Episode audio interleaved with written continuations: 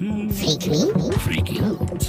Ukosmicznione genetycznie. Gatunek, który przystosował się do życia w zmieniających się warunkach środowiska. Recycle yourself.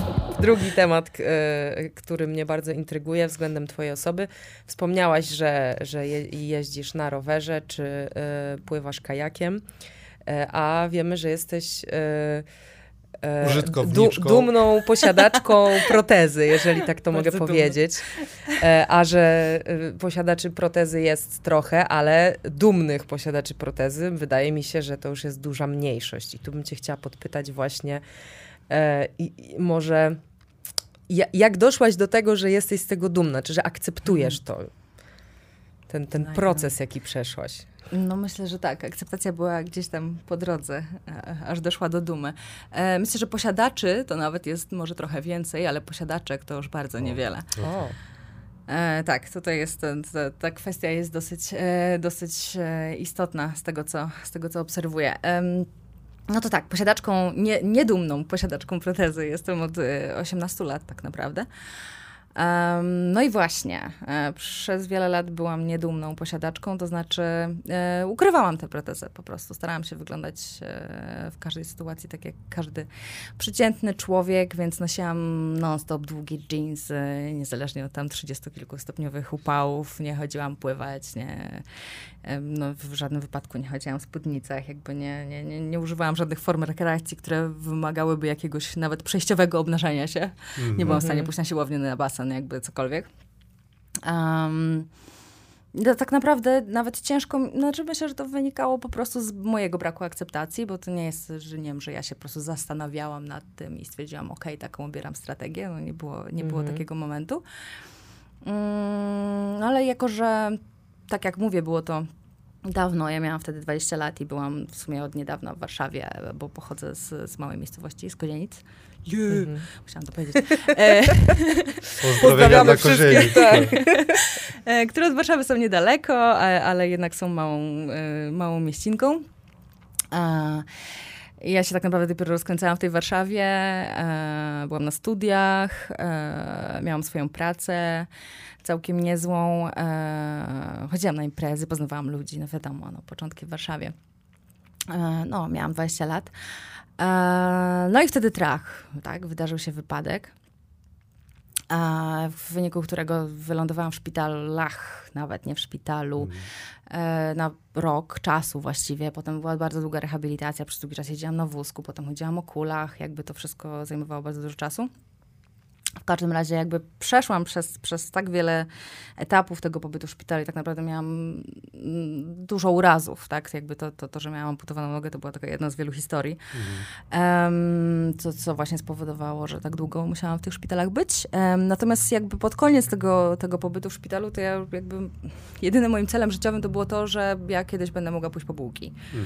Jakby to był, to był szczyt mojej ambicji i jakby to, co byłam sobie w stanie jako tako wyobrazić, że ja jeszcze jak ja uda mi się stanąć na te nogi i pójść gdzieś, e, to, to, to, to jak pójdę sobie kupić bułki, to ja będę zadowolona. I trochę to tak, kurczę, wyszło, że tak było, w sensie, że ja wróciłam do tego domu, właśnie długo się, długo się rehabilitowałam, mieszkałam wtedy z moim ówczesnym chłopakiem jeszcze jego siostrą.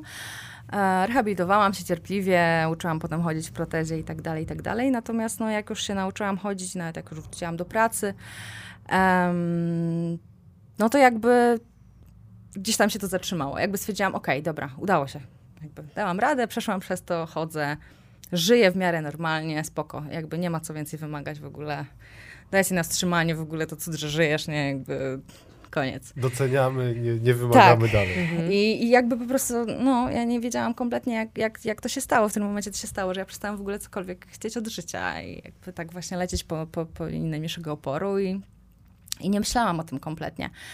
E, I tutaj mogę nawiązać do, tego, do tej historii z lekarzem właśnie, gdzie, gdzie zostało mi zdiagnozowane Hashimoto, e, bo ja zaczęłam mieć dziwne problemy zdrowotne, takie, które były dla mnie kompletnie niezrozumiałe. Jakby wpadałam w jakieś dziwne stany e, i, i, i psychiczne, i fizyczne, w sensie zaczynałam się kiwać jak sierota, jakby po prostu miałam taki tydzień, że po prostu kompletnie nie wiedziałam, co się dzieje z moim ciałem.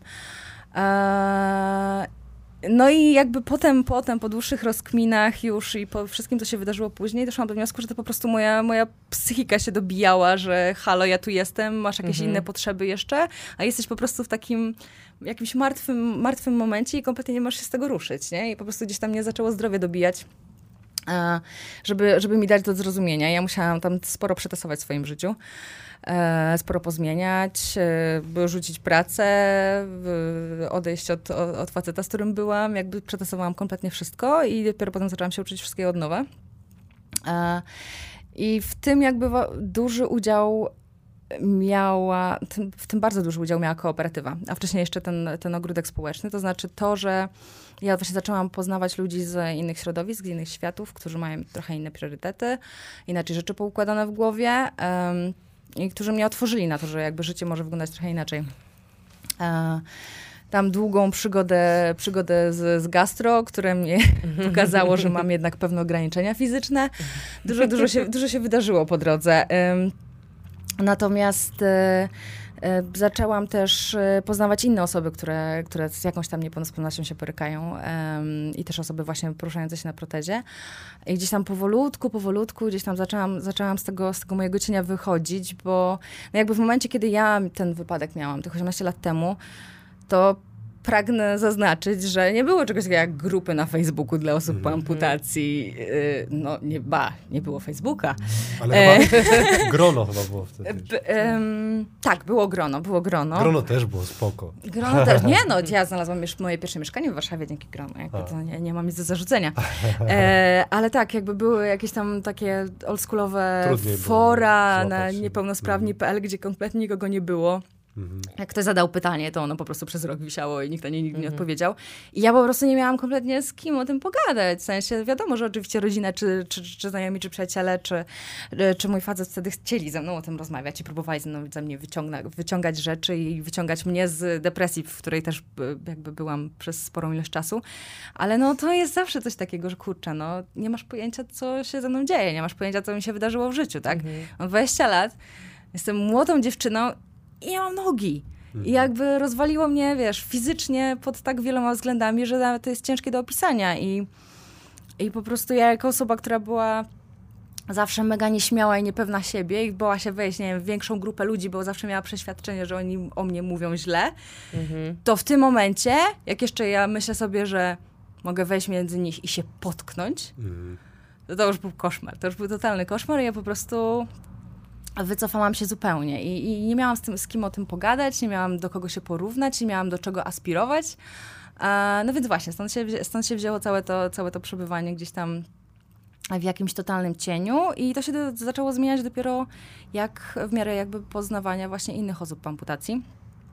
E, pierwszą taką, pierwszą taką e, większą, bardziej znaczącą dla mnie sytuacją to było, znalazła mnie kiedyś na na Facebooku już, e, nie, nie, pamiętam w jaki sposób zupełnie, ale niejaka Patrycja, um, która napisała do mnie, czy bym nie chciała dołączyć do drużyny um, amp futbolowej, bo nie ma, nie ma dziewczyn, które, które grają w amp futbol. Ja, mówię, nie wiem, co to jest futbol, ale powiedz mi, ale ja przed wypadkiem lubiłam grać w piłę, to zobaczmy, o co chodzi. No okazało się, że to jest y, gra dla osób właśnie po amputacji. E, tylko, że gra się bez protezy, to znaczy biega się o kulach i skacze na jednej nodze. Mhm. Ale no stara, nie wiem. Tam treningi z, z facetami jeszcze, no bo właśnie tak jak mówiłam, drużyny kobiecej nie było. Um, męska reprezentacja miała właśnie tam treningi w, w jednym z parków w Warszawie. A mówię, dobra, no raz wpadnę, no zobaczę, co, co w tym wszystkim chodzi. Nie? I to była pierwsza taka sytuacja, gdzie ja musiałam, jako że to było w parku właśnie, a nie w jakiejś tam, na jakiejś e, sali gimnastycznej czy cokolwiek, tam były szatnie, które były w oddzielnym budynku i to boisko, na którym oni grali. No i tam trzeba było pójść do tej szatni i tam zostawić nogę i wyjść mhm. o kulach na to boisko. A to był normalny park w Warszawie, w sensie tam było pełno ludzi, dzieci, mam jakichś tam rowerków, piesków, coś tam, coś tam. Mhm. No i pierwsze co wchodzę do tej szatni, a tam oczywiście nogi poopierane o ścianę. Pięk, piękny widok. Ale czy to musiały być osoby, które miały amputowaną nogę, tak? Tak, to znaczy zasada wymóg? jest, zasada, znaczy nie musi być, nie musi być amputowana, musi być, że tak powiem, nie, niesprawna, tak? Może mogli... Nie, Chodzi mi o to, że nie ręka na przykład. Spróbuj zgadnąć, co robią osoby bez ręki w futbolu. e, Bramka. są cheerleaderami może. Bramka, dokładnie, bramka. Stają bramkarzami, więc, więc tak to wygląda. Taki No jest to o- ograniczone te, no, ograniczone wakaty są. Jest, jest dużo chętnych na jedno A, ale czemu był taki wymóg, że trzeba o kulach, a nie można z protezą Na grać? tym polega, po prostu na tym polega ten sport. To jest jedna rzecz. Druga rzecz jest taka, że wszelkie sporty kontaktowe, jeżeli jesteś osobą, która, która ma protezę, jesteś niebezpieczna. A, no tak. Zwyczajnie. To jest kawał metalu. No tak, protezą. okej. To jest kawał metalu. No, jakby- zwyczajnie przewrócić się na siebie przy zderzeniu może Tak, być no to e, może można ryzykowne. sobie Tak, ale jak też- kulą komuś walniesz, to też może być nie jest. no, śmiesznie. Wiesz, grają ludzie na przykład w, e, w bike polo, tak? E, Tak, tak, Więc tak. to- Tak. No Jak tak, ale można tam- takie rzeczy robić z rowerem i jeszcze z kijem, No, no, to ale tam jak uderzysz kijem, to raczej w rower uderzasz, a no, nie różnie może być. Nogę no nadal tak. masz na tej samej wysokości. No tak, tak, tak, No, tak. Więc jakby, no po prostu takie po prostu to jest tego sport trochę bardziej Ale ekstremalny. wydaje Tak. mi się, że to taki właśnie mocno kontuzyjny sport może być wbrew pozorom. Wiesz co, ja myślę, tak teraz z perspektywy tego, jak już próbowałam parę rzeczy robić w ogóle jakby z protezą i bez protezy i generalnie po amputacji, to że jednak większym niebezpieczeństwem często jest proteza niż, Mhm. niż jakieś upadanie Okej. bez niej. Bo ja właśnie ja wtedy na tym treningu jakoś się tam, jakoś tam przełamałam, jakoś się doczłapałam do tego, do tego boiska, to jakby popatrzyłam tak na nie z takim onieśmieleniem, to poznałam tę Patrycję i mówię, to wiesz co, to może ja sobie z tobą pokopię. Mhm. Bo tam oni tam zasuwali po prostu, oni tam latają na tych, nie wiem, czy kiedyś widzieliście jakieś, ale polecam na przykład zo- zobaczyć sobie jako, jakieś rozgrywki. Sprawdzimy na E, pewno. Zwłaszcza, że nasza amfutbolowa drużyna e, jest na poziomie naprawdę wysokim, Mhm. e, światowym. E, więc, Nasza w sensie Polska, czy tak, w warszawska? sensie reprezentacja Polski, ale Aha. jest też przy Legii działa klub amfutbolu, więc okej. e, to jest Legia Amfutbol. I teraz tak naprawdę w większości dużych miast przy klubach sportowych tych Super. piłkarskie się uruchamiają e, drużyny futbolowe. Właśnie niedawno robili nabór do e, kadry kobiecej, która też się robi całkiem liczna, także jest nieźle. E, No, z tym właśnie- się poprawia. tak. Ale czy to wynika z tego, bo powiedziałeś, że nie ma dużo kobiet, e, czy, czy, to, czy ich nie ma rzeczywiście dużo, czy one się nie ujawniają po prostu tak? Bardziej się nie ujawniają, bardziej też nie jest to do końca sport y, postrzegany jako kobiecy. W sensie większość Mhm. kobiet szuka, em, jeżeli już e, nawet po amputacji chce coś robić ze sobą fizycznie, to raczej szuka trochę większych rzeczy. Mhm. Em, bardziej, nie wiem, lekka atletyka, jest, nie wiem, siatkówka na siedząco, tam się też bez protezy gra na, na, na siedząco. Mhm. Um, ciężko mi się wypowiadać za wszystkich, ale tak, e, jakby ge- generalnie kobiety mają dużo większy problem z, z, z- wyjściem e, i pokazaniem się, bo no co, no bo my takie mamy No normy, wiadomo, tak, no no. jakby Mhm. to jest dużo, dużo większy... Presja społeczna też trzeba Mm. być piękną, wiesz. Presja we, wewnętrzna też, no bo Tak. właśnie inna percepcja w ogóle na tą swoją cielesność. tak No, ale dalej, która no. wynika z presji Oczywiście, tak, społecznej, ale, mi się ale, wydaje fina, mocno, ale tak, no ale też finalnie to jest, sam, sam dla siebie jesteś tutaj strażnikiem tego, Tak. tej, tego żeby egzekwować tą presję. No tak, ale do tego, do tego musisz dojść, a najpierw masz te kanony No piękna tak, tak, nałożone, tak. które wiesz. Tak, tak, e, tak, tak, tak, tak. W różnych e, sferach życia to się objawia, czy nie wiem, w, w nadwadze, czy w, w, nie wiem, kobiet też, nie wiem, jakieś łysienie, czy coś. No, są takie Dokładnie, piętna społeczne, które tak. mamy narzucone, no bo jak to kobieta I są konkretne przecież... rzeczy, które jakby właśnie powinny być spełnione, tak? Właśnie piękne włosy, Mhm. długie nogi, jakby są, są pewne w naszym, no, powiedzmy w zachodnim społeczeństwie,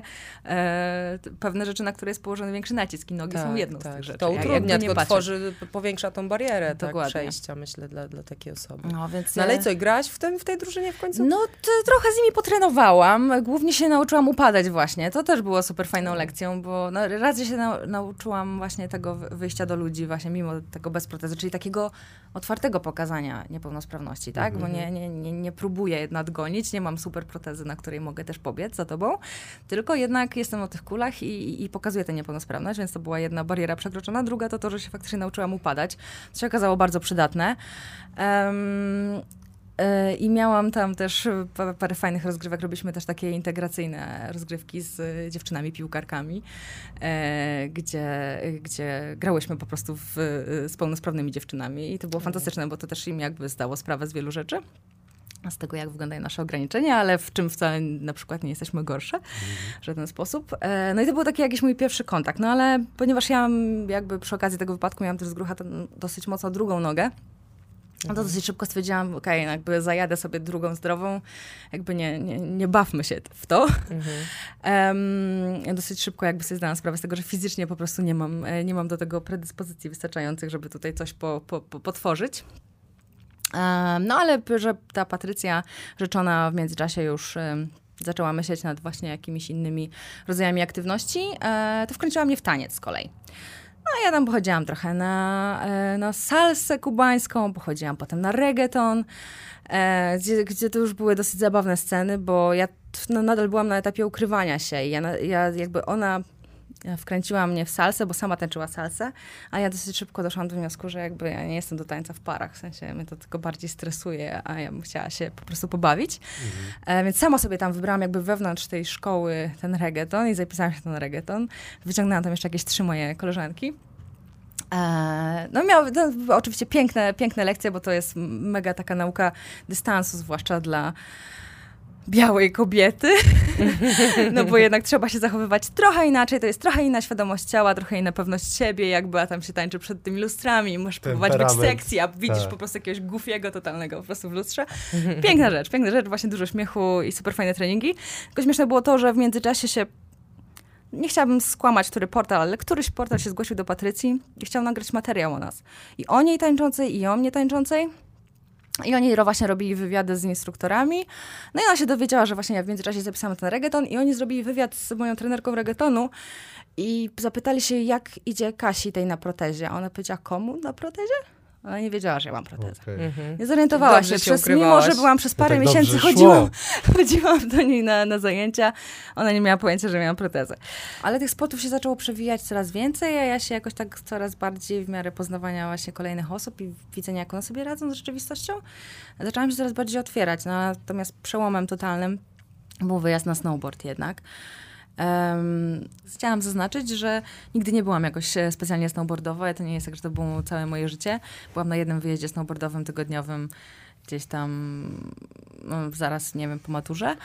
Um, ale było fajnie, tak? Zajerałam się w tamtym momencie i jakby totalnie o tym zapomniałam. E, po wypadku jedne, co zrobiłam z takich e, sportów, które wcześniej lubiłam, to raz udałam się na rower, po czym zaliczyłam glebę, w której stłukłam sobie, a propos tego bezpieczeństwa w poruszaniu się na protezie i bez protezy, mhm. stłukłam sobie nogę w protezie i miałam trzy tygodnie wyjęte z życia, bo nie byłam w stanie chodzić. Mhm.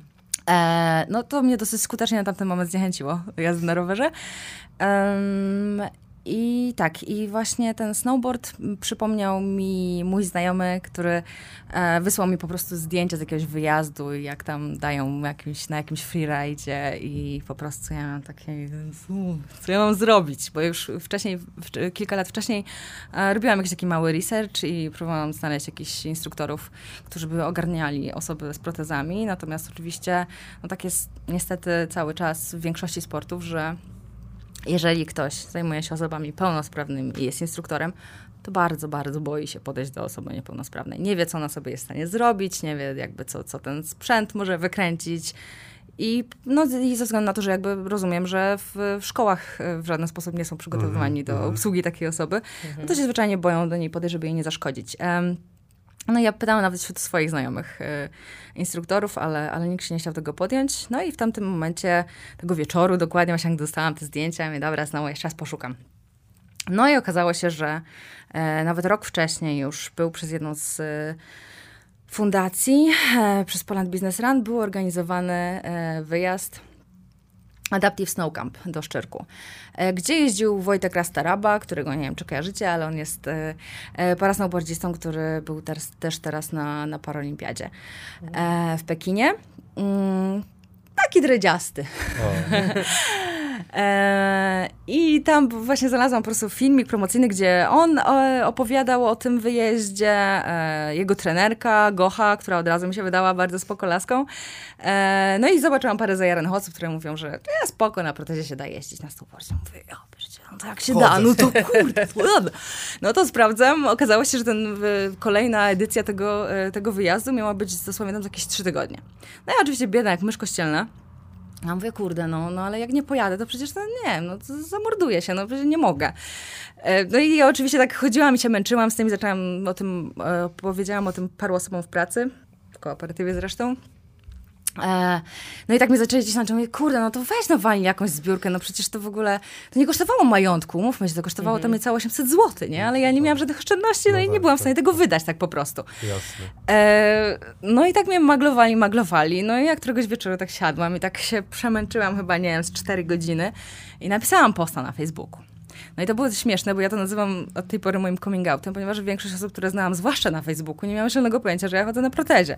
Więc ja tam musiałam tam napisać jakąś tam skróconą historię, no i że to taki wyjazd i że bardzo bym chciała pojechać, no i super by było, no i, no i to na końcu ten najgorszy moment, po prostu ten drżącą ręką numer konta. Ja takie, Jezu, co ja zrobiłam? E, no i tak, i wrzuciłam to i nie wiem, minęło mi się, że z 40 minut tak zebrałam 2,5 razy tyle, co zbierałam. E, I ludzie do mnie tam oczywiście pisali komentarze, wysyłali jakieś tam, nie wiem, nazwy w przelewie, a tu masz na czapeczkę, a tu masz na browarka na stoku, a tu masz coś tam, coś tam i po prostu spadła na mnie taka masa dobra, że przeryczałam całą noc. E, No, i e, no już wiedziałam, że pojadę, tak. I to było to też było, co było fascynujące w tym, w całej, całej tej akcji, to to, że to nawet w większości nie były osoby, z którymi byłam jakoś tam specjalnie blisko. E, to były w dużej mierze osoby z, w ogóle z jeszcze innego świadka, w którym aktywnie uczestniczę od paru lat, a mianowicie z świata piwa rzemieślniczego. Em, bo z racji tego, że współtworzyłam e, przez jakiś czas e, pubs e, z piwem kraftowym w Warszawie, Zaczęłam się tam wkręcać w festiwale, właśnie poznawać, e, jak się jedzie na festiwale, no to jakby jeszcze nadal w Polsce nie mamy tych browarów kraftowych tak dużo, żeby się tam nie, nie poznawało ludzi. No i znałam większość tych, większość tych osób i no i właśnie, to jakby od nich w większości się posypało, nie? I to były takie osoby, z którymi właśnie głównie rozmawiałam o piwie dwa razy w roku, jak się widzieliśmy gdzieś tam w jakimś, w jakimś mieście i nagle po prostu taki, taki wysyp. No i to było bardzo, to było bardzo budujące i zaskakujące w tamtym momencie. No i co, pojechałam na ten wyjazd. No i tam poznałam już paru, paru amputantów kulawych, jakkolwiek ich, ich zwać, którzy, no zauważyłam bardzo szybko, że na stoku zachowywali się zupełnie inaczej niż ja. To znaczy, że jeżeli im coś się nie układało w protezie, ona im się przekrzywiła, coś ich tam uwierało, coś było nie tak w sprzęcie, cokolwiek, no to oni po prostu bezceremonialnie siadali na stoku, na przykład zdejmowali spodnie, zdejmowali protezę, poprawiali, zakładali jakąś, nie wiem, dodatkową warstwę czy, co, czy cokolwiek i po prostu zachowywali się z tym, jakby zdejmowali czapkę, w sensie, że to w ogóle nie było nic, nic kompletnie nic dziwnego. Plus jakieś takie niewybredne żarty typu, że e, nie wiem, zachodzimy do, do, do, do knajpy na stoku, żeby się zagrzać przy kominku i siedzi obok mnie jedna osoba bez ręki, wchodzi druga osoba bez ręki i nie domyka drzwi i dostaje opieprz, no co ty, nie masz ręki? I, I po prostu to takie sceny. Ja, ja na początku totalnie zakłopotana na- mówię, nie wiem napisie- jak ona zareaguje, można się obrazić na to, ale nie, no, oczywiście kupa śmiechu i w ogóle wszyscy zadowoleni. I Napisz się na drugą nóżkę. Dokładnie. Stąd się wzięła nazwa mojej, mojego fanpage'a. Na drugą nóżkę się nazywa. E, tak. Więc e, tam zobaczyłam, że może mieć do tego zupełnie po prostu inny dystans i, i, i jakby to po tym wyjeździe, oczywiście na wyjeździe było świetnie. Nauczyłam się jeździć jako tako. Potem to jeszcze doskonaliłam, bo to mi jakby otworzyło znowu różne, różne kontakty, jakby trenerka nas zaczęła wyjeżdżać, wy, wysyłać na różne inne wyjazdy z innymi fundacjami, byłam i w, i w Landgraf e, w Holandii na największym krytym stoku, na obozie kobiecym, stuprocentowym, snowboardowym i, w, i we Włoszech jakby i, i piękne rzeczy zaczęły się dziać wokół tego. No ale ja wróciłam z tego wyjazdu, no w ogóle super, super fajnie, będę jeździć na kolejne. E, No i tak mi się tam, coś tam mi się tam w tej głowie tam obijało, że jakby, że może być trochę inaczej, aczkolwiek ja tego, to był jakiś tam proces, nie, w tle, e, którego ja nie byłam świadoma. No i tak się złożyło, że tam chyba miesiąc czy półtora miesiąca później miał być festiwal właśnie piwny e, z piwami rzemieślniczymi we Wrocławiu, Geek Madness. Jest taki fajny w takiej, e, festiwal w takiej przestrzeni e, takiej e, pofabrycznej, e, roczny z taką dużą ilością korytarzy i tak dalej. I jak sama nazwa wskazuje, tam e, piwowarze starają się ważyć takie dosyć szalone, szalone piwa, takie dziwne połączenia, jakieś zaskakujące rzeczy, takie nic, nic standardowego. E, No i wiedziałam, że na tym festiwalu właśnie będzie znakomita większość tych osób, które się zrzuciły na ten mój wyjazd, więc mówię, dobra, to pojadę. No i pojechałam i w dniu, kiedy wychodziłam na ten festiwal, stwierdziłam, dobra, razy dwa, idę w spódnicy. E, no i założyłam tam taką spódnicę gdzieś tam na, nad kolano. E, musiałam oczywiście przejechać przez cały Wrocław i A więc y, musiałam tam z, zbierać y, różne zdziwione spojrzenia. Emocjonująca podróż. Obciny, tak. To była jedna z najdłuższych podróży w moim życiu. Może wcale nie było tak daleko. E, no ale jakoś tam się przełamałam, przetrzymałam. Te, Z każdym te... kolejnym przystankiem było lżej. tak, tak, dokładnie. To była taka, taka, takie ćwiczenie. Przed... Tak, takie, taki, taki Ramageddon. Przejście drogi do, do zmiany. Dokładnie.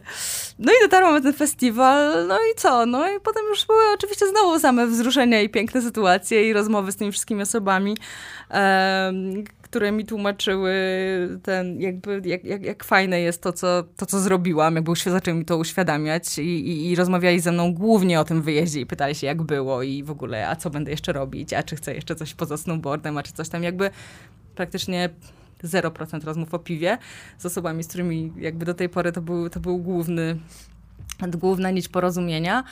E, no i no mówię, no odebrałam dużo klepnięć w, w ramię, jakichś tam słów uznania i, i, i miłych rzeczy.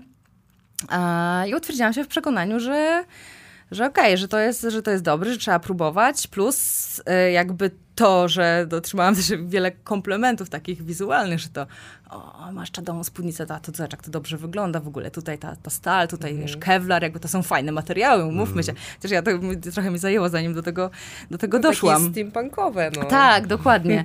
E, no bo ja tam jeszcze przez jakiś czas tam próbowałam z jakimiś obudowami takimi estetycznymi, które tam mają kształt, mm. powiedzmy, protezy, ale są z jakieś tam, nie wiem, z jakiegoś giętego drewna, jakiegoś tworzywa, czy tam teraz wydruki 3D dosyć często są mhm. używane do tego. Jednym tak, tak, można. Jakby w, w Polsce też się to już zaczyna powoli robić popularne, bo swojego czasu to było raczej Trzeba było to ściągać albo ze Stanów, albo z, mm. z, Anglii i było dosyć drogie, ale teraz coraz więcej się pojawia takich rzeczy w Polsce. Natomiast e, no, no ja wtedy jakby to, ja, ja wolę z, z gołą rurką, że tak powiem. Um, no i, i, po prostu ja wróciłam wtedy z tego, z tego wyjazdu i okazało się, że jakby, wszystko mi trachło kompletnie w głowie. Ja wróciłam, obcięłam wszystkie jeansy po prostu i, i praktycznie jakby od tamtej pory, a to było 2019, jakby nie patrzeć, wiosna 2019, mi się praktycznie nie zdarza w ogóle tej protezy zakrywać, nie? Jakby ja, ja się już z nią obnoszę totalnie. Um, zwłaszcza, że po prostu po drodze poznałam dużo osób, którym okazało się, że tak jak mi wcześniej pomogli na tym wyjeździe, pokazując właśnie ten dystans, e, że ja mogę wielu osobom pomóc, że poznałam dużo dziewczyn, zwłaszcza młodszych od siebie. Różnych się historii nasłuchałam, ale jakby też jakby prze, prze, zobaczyłam, że one przechodziły to samo co ja w sytuacji, kiedy to był wypadek, ale poznałam też na przykład dziewczyny, które od urodzenia powiedzmy na przykład nie miały, mhm. e, nie miały nogi, czy nie miały dwóch nóg i nie wiem, jeszcze wychowały się na przykład na jakiejś tam wiosce małej, gdzie, y, no gdzie jakby z teoretycznie dobrych przyczyn rodzice próbowali je chronić, więc jakby powstrzymywali je przed tym, żeby one to jak, w jakikolwiek sposób pokazywały, tak? Żeby, nie, mhm. żeby dzieci nie dokuczały, żeby coś tam. Żeby nie było stygmy. Tak, i one wychodzą po prostu z tego domu i one nie są w stanie w ogóle się w żaden sposób pokazać, tak? I jakby poznałam taką dziewczynę, która przyjechała do Warszawy, chyba pierwszy raz w ogóle w Warszawie była i powiedziała, że ona w pociągu w łazience przebierała się w sukienkę i pierwszy raz w życiu ma na sobie sukienkę. Miała lat dwadzieścia kilka bo mama jej nie pozwoliła pojechać w sukience, ale ona stwierdziła, że ona to zrobi. Mhm. E, Rebel. Tak, i ona przyjechała, przebrana w tą sukienkę. Tam byłam ja w krótkiej czerwonej sukience i jeszcze jeden chłopak e, z taką z wysoką amputacją, z taką totalnie metalową protezą, ale on jest jeszcze wysoki, bardzo postawny i tak dalej. Był kulturystą zresztą przez jakiś czas, więc taki mocno rzucający się w oczy i głośny. I poszliśmy na spacer do łazienek. Totalny tłum w ogóle weekend w jakimś, nie wiem, maju. E, I po prostu, no oczywiście wszyscy nas obcinali kompletnie i oglądali za nami, dzieci nas pokazywały palcami i tam coś tam, coś tam, a ja po prostu cały czas czułam na sobie jej wzrok. No bo ja tam się śmiałam, coś tam jej opowiadałam, coś właśnie w tej, w tej, w tej krótkiej czerwonej sukience, a ona się cały czas patrzyła i po prostu była tak, tak totalnie zdziwiona, że to, że to, że może być taka swoboda w tym i że ja się mogę nie przejmować tym, że wszyscy się na mnie gapią. Wiem doskonale, że się na mnie gapią, ale się już przyzwyczaiłam po prostu. Mm -hmm. E, no i tak jakby to, to się tam wtedy widzieliśmy przez kilka dni. No i jakby pod koniec tego wyjazdu ona zaczęła opowiadać, tam przy ognisku gdzieś tam siedzieliśmy, że co, co jej się stało w głowie, nie? W wyniku tego i no i miałam takich sytuacji już sporo w życiu i, i no i po prostu to mi zdało sprawę z tego, że to jest ważne, żeby to pokazywać, żeby o tym mówić, że jeżeli ma się do tego dobry stosunek, to żeby ułatwić tym innym osobom tę drogę, którą ja przeszłam jednak w niezbyt y, łatwy sposób. E, Super podejście, no. I tak, no to się też w ogóle zmienia też społecznie, w sensie, bo- bo myślę, że to nie jest, nie jest ważne do pokazywania tylko po to, żeby inne osoby, które są po amputacji, to zobaczyły, ale też, żeby społeczeństwo było bardziej Tak, świadome tak. tego, ile nas jest i że ma, mamy takie same prawa do robienia tego, na co mamy ochotę, no i jakby y, najważniejsze, to jest, to jest strasznie dziwne, jak się o tym mówi po czasie, bo teraz jest mi strasznie, strasznie dziwnie o tym pomyśleć, że kiedyś tak myślałam, że nie mogę pokazywać tej protezy czy tej nogi, bo inni się będą czuli niezręcznie. Mhm.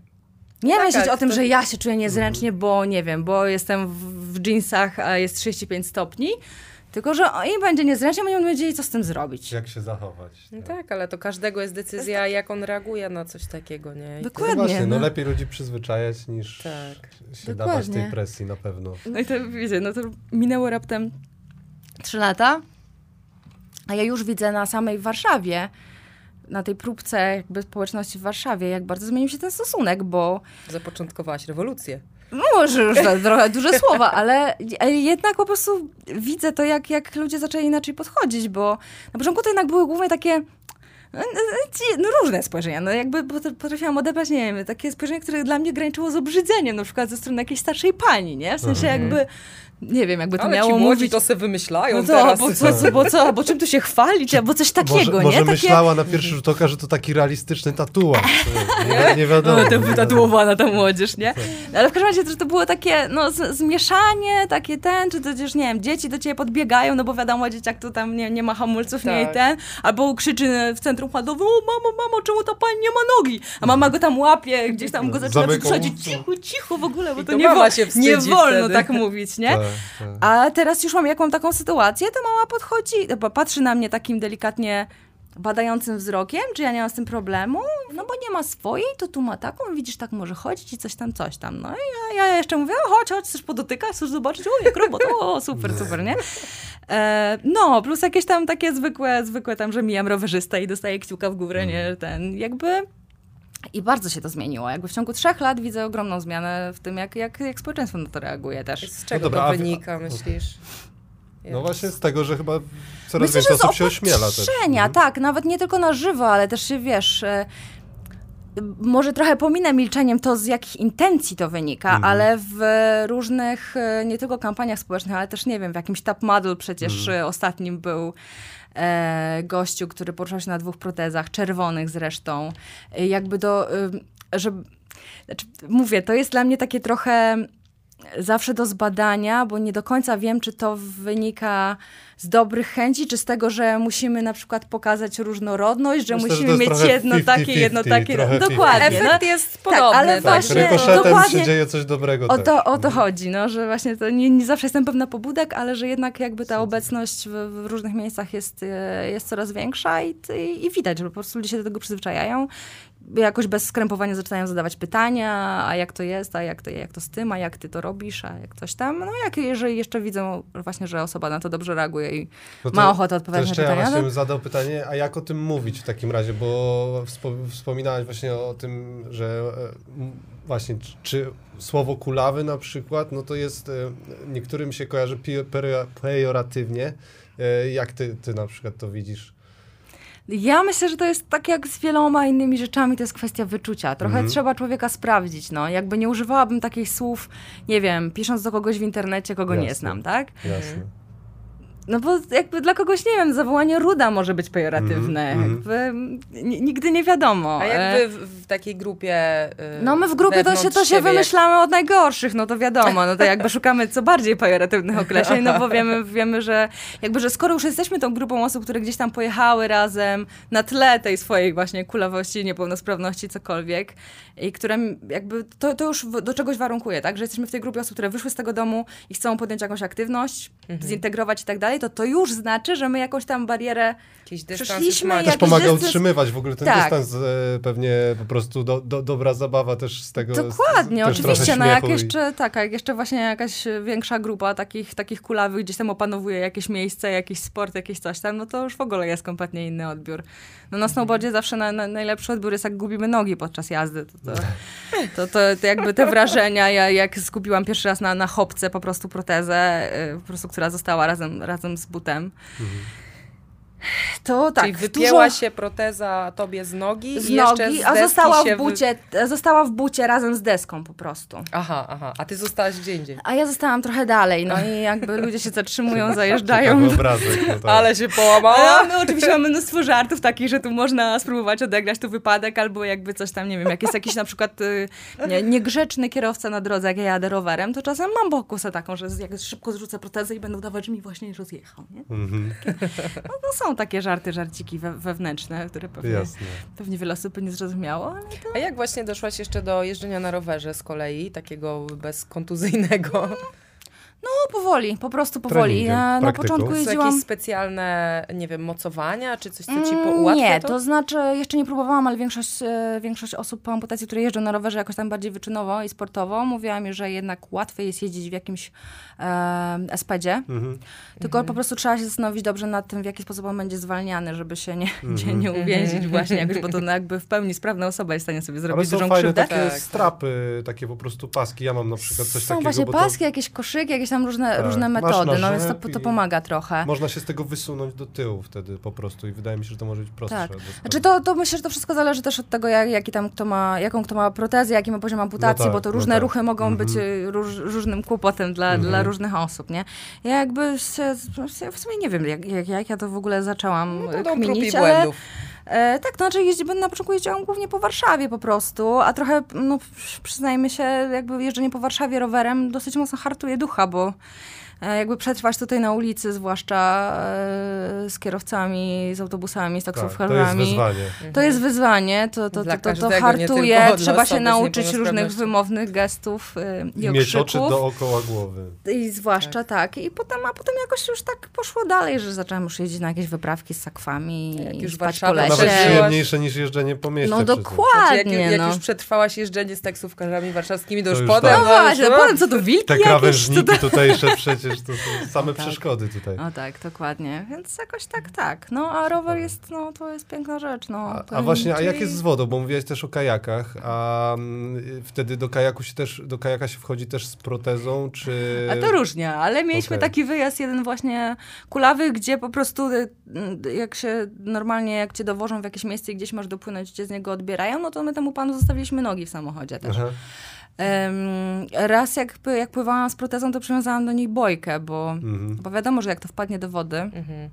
To pójdzie na dno, Mhm. a trochę kosztuje. Mhm. E, więc, więc tak, różne są patenty.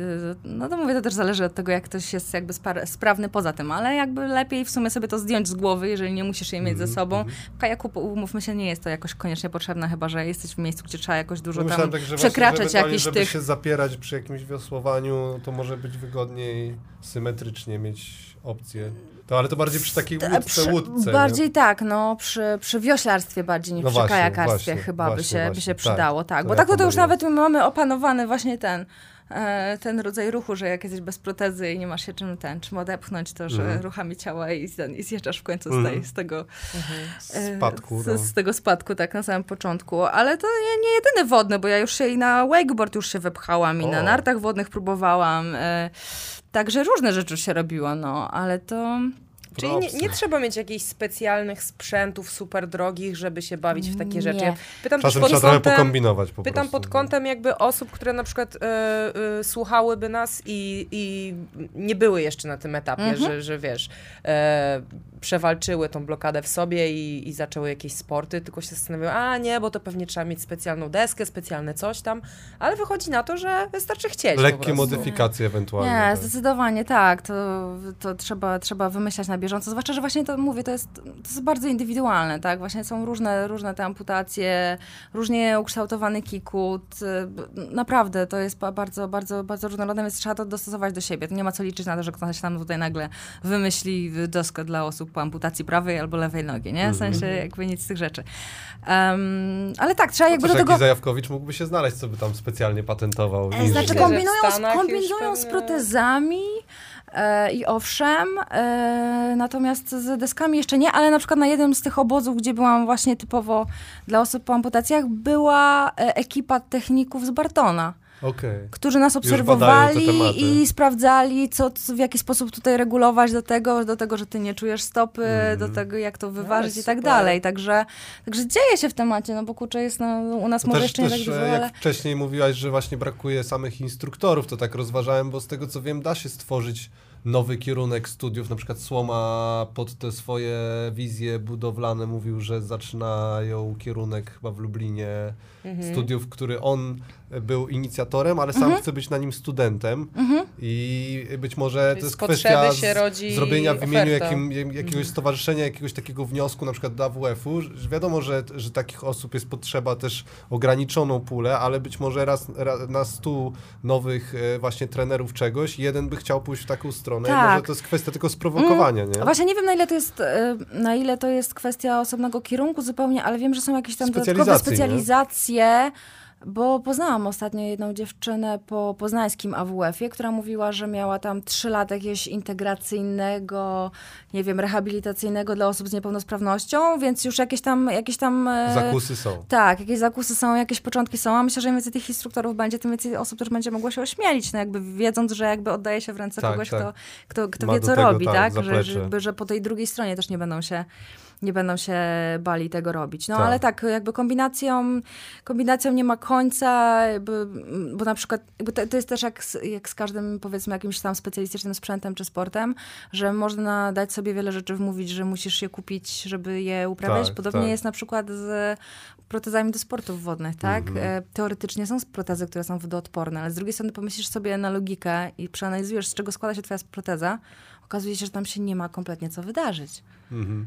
Jedyne, co się może wydarzyć e, w większości takich podstawowych e, protez, to, jest, to są śruby, które mogą zardzewieć. Mhm. Co się robi? Okleja się je. E, No oczywiście nie warto się ładować w może w słoną wodę, to wtedy wymaga już zawsze Mhm. serwisu powiedzmy całej protezy, ale też jest do zrobienia. Natomiast no, tam, jest, tam jest stal, tam jest włókno węglowe i tak naprawdę na, na, na, na chłopski rozum jakby tylko z tego, że wiem o tym, że są protezy wodoodporne, wynika, że ja się zaczynam nad tym zastanawiać w ogóle, ale tak, Mhm. tak naprawdę, jakbym się zastanawiała nad częściami składowymi swojej protezy, wiedziałabym, że nic jej w wodzie nie może zaszkodzić. Mhm. E, więc jak tylko się dowiedziałam o tym, e, a, a akurat mm, to osobna historia y, Tomka Poniatowicza, który jest wodniakiem, jest e, architektem e, z Warszawy, który ma też dom na Mazurach i od zawsze pływał na deskach, y, na nartach za motorówką. E, I który pod tą motorówkę wkręcił sobie nogę i tak ją stracił. I rok później zorganizował obóz żeby inne osoby na protezie i on również mogły za tą motorówką, tą samą, tą samiutką, również popłynąć na, na czym tam sobie spróbują. No i jak ja się tylko dowiedziałam, że jakby zupełnie bez żadnego ryzyka mogę ze swoją protezą to zrobić, no to się na ten obóz spakowałam, no i popróbowałam, po raz kolejny się upewniłam, że jakby narty żadnego rodzaju nie są dla mnie, czyli ani po śniegu, ani wodne. Nie, moje nogi robią tak i po prostu jest koniec. Ale deseczka od razu, od razu wjechała, wakeboard po odpowiednich ułatwieniach, e, bo e, mieliśmy tam taką za, zaprzyjaźnioną grupę chłopaków z Wake Up Mazury, którzy głównie dzieciaki uczą e, pływania na różnych rzeczach, ale, e, ale jako, że przyjaźnią się z Tomkiem, to, e, to też tam z nami współpracowali i oni wymyślili, że ponieważ było nam super ciężko wyjść z wody na początku, właśnie zwłaszcza z, racji tego, że no tam były różne osoby, tam byłam ja z jakby z pojedynczą amputacją i kilka osób z pojedynczą amputacją, był też Krzysiek, który był himalaistą, miał odmrożone dwie stopy Aha. i brakuje mu dwóch. Mhm. Em, Natomiast no, każdy z nas miał jakieś tam swoje ograniczenia, ale widać było szybko, że największą trudność nam sprawia to wyjście z wody. Więc oni wymyślili, że pociągną za jedną motorówką taką kanapę dmuchaną, wiecie, jak są te tak właśnie do, do, do, do, do ubawu dzieci, a my z drugiej będziemy na tą kanapę wsiadać e, i że będziemy z tego startować po prostu. No i to już dla mnie było totalnie, dostałam ten drążek do ręki, siadę na tej kanapie, mam, mam deskę, przymocowaną do dwóch nóg i mówię, kurde, no to jakbym siadała z wyciągu na snowboardzie, tak. nie? Mhm. I od razu, za pierwszym razem paszła, nie? I jakby, i, i to, że Great nie wiem, success. the great success i to, że my tam wszystko uszczelnialiśmy, żeby nam się na przykład woda nie wlewała do protezy, to silver tape. I po prostu zużyliśmy mm. przeogromną ilość tam pianki owinięte. E, Świat ten... stoi na tyrtyce i gawrze. Dokładnie. Także. O, nie wiem, czy poznasz wielu, wiele osób, które chodzą na protezie i nie mają ze sobą tyrtytki zawsze. Ja już kluczy nawet ze sobą zawsze noszę. No, nigdy nie wiadomo, kiedy się może przydać. Ale tak, no to wszystko leci na patencie po tak, prostu. Tak, tak. Trzeba kombinować. A jak jest z pływaniem takim e, tradycyjnym, że tak powiem? Próbowałaś też? E, pływam jak najbardziej. To znaczy ja byłam generalnie zawsze wodobojna raczej. E, I później się nauczyłam pływać w ogóle.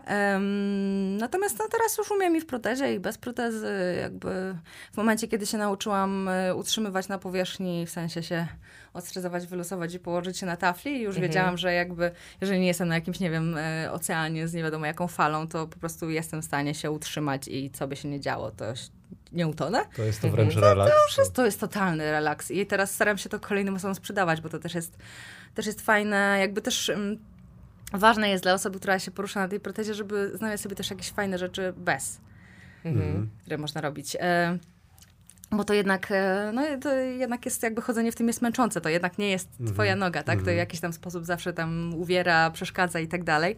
Jakoś cię męczy, więc, więc fajnie też jest znajdować sobie aktywności, które pozwalają od tego odpocząć. Pływanie jest jedną z nich, a ja sobie ostatnio wyszukałam totalnie w ogóle rzecz od czapy, bo tak naprawdę od wczoraj y, jestem zapisana na treningi szermierki na wózku. O. E, bo nie byłam tego też świadoma, że jakby osoby, które poruszają się na co dzień na protezie, że dostępne są dla nich sporty dla osób na wózkach. No tak. Myślałam, że to jakby nie idzie w parze, że muszę się poruszać co dzień na wózku, żeby trenować coś, co jest na wózku. Okazało się, że nie, że jakby to jest osobna kategoria, ale jakby trenować można jak najbardziej i startować z nimi, z nimi w zawodach i Ekstra. nawet i na paraolimpiadę pojechać. E, no okay. i okazało się, że to jest w ogóle fantastyczny sport. No i oczywiście właśnie do niego zdejmuję protezę, siadam na wózku, który jest przygotowany do platformy mierzę odległość ze swoim przeciwnikiem, przeciwniczką, bo też trenujemy międzypłciowo również, to też jest mhm. świetne. Mhm. E, no i, i angar, i walka. Mhm.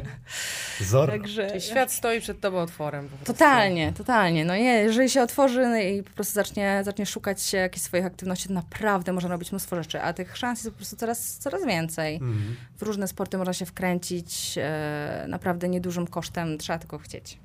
Mhm. Super, super. I się jest... właśnie nie bać i ludzi, i, i właśnie.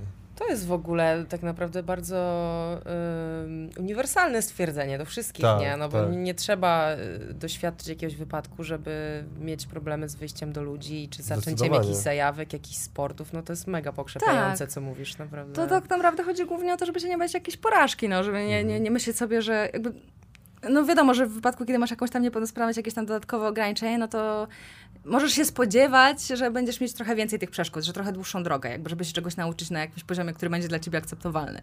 Mhm. E, ale no to właśnie najważniejsze jest to, żeby nie myśleć, że jakby od razu tutaj pojadę i zrobię nie wiadomo co, ale popróbować jakby nie, nie zrażać się tym, że tutaj raz walnę na wodę, drugi raz na śnieg, trzeci raz coś do błędu po prostu. Dokładnie. I też, i też ta uniwersalna prawda, żeby mm, y, właśnie dać sobie luz z tym, co myślą inni ludzie, bo to, żeby przełamać ten schemat właśnie odpuszczenia sobie sobie przejmowania się tym, co myślą inni, nagle otwiera całą paletę nowych opcji w życiu i to jest taka, myślę, mega złota myśl, która tutaj też jest do, do wyuniwersalizowania z tej rozmowy. I wyciągnięcia, tak, tak, tak, dokładnie.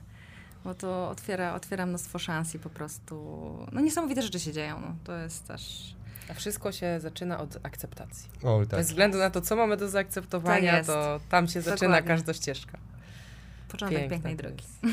A jak jest w ogóle w Polsce, jak byłaś tuż po wypadku, z takim wsparciem dla osób e, z, różnymi takimi problemami, czy ze zmianą stanu zdrowia właśnie taką diametralną, czy jakieś grupy wsparcia e, psychologiczne, czy coś takiego w ogóle było dostępne? W tamtym momencie nie. To znaczy ja miałam przypisaną panią psycholog, która do mnie przychodziła w tamtym momencie to ja leżałam w Siemianowicach Śląskich, tam na tej poparzeniówce, ja miałam przeszczepy skóry robione. Mhm.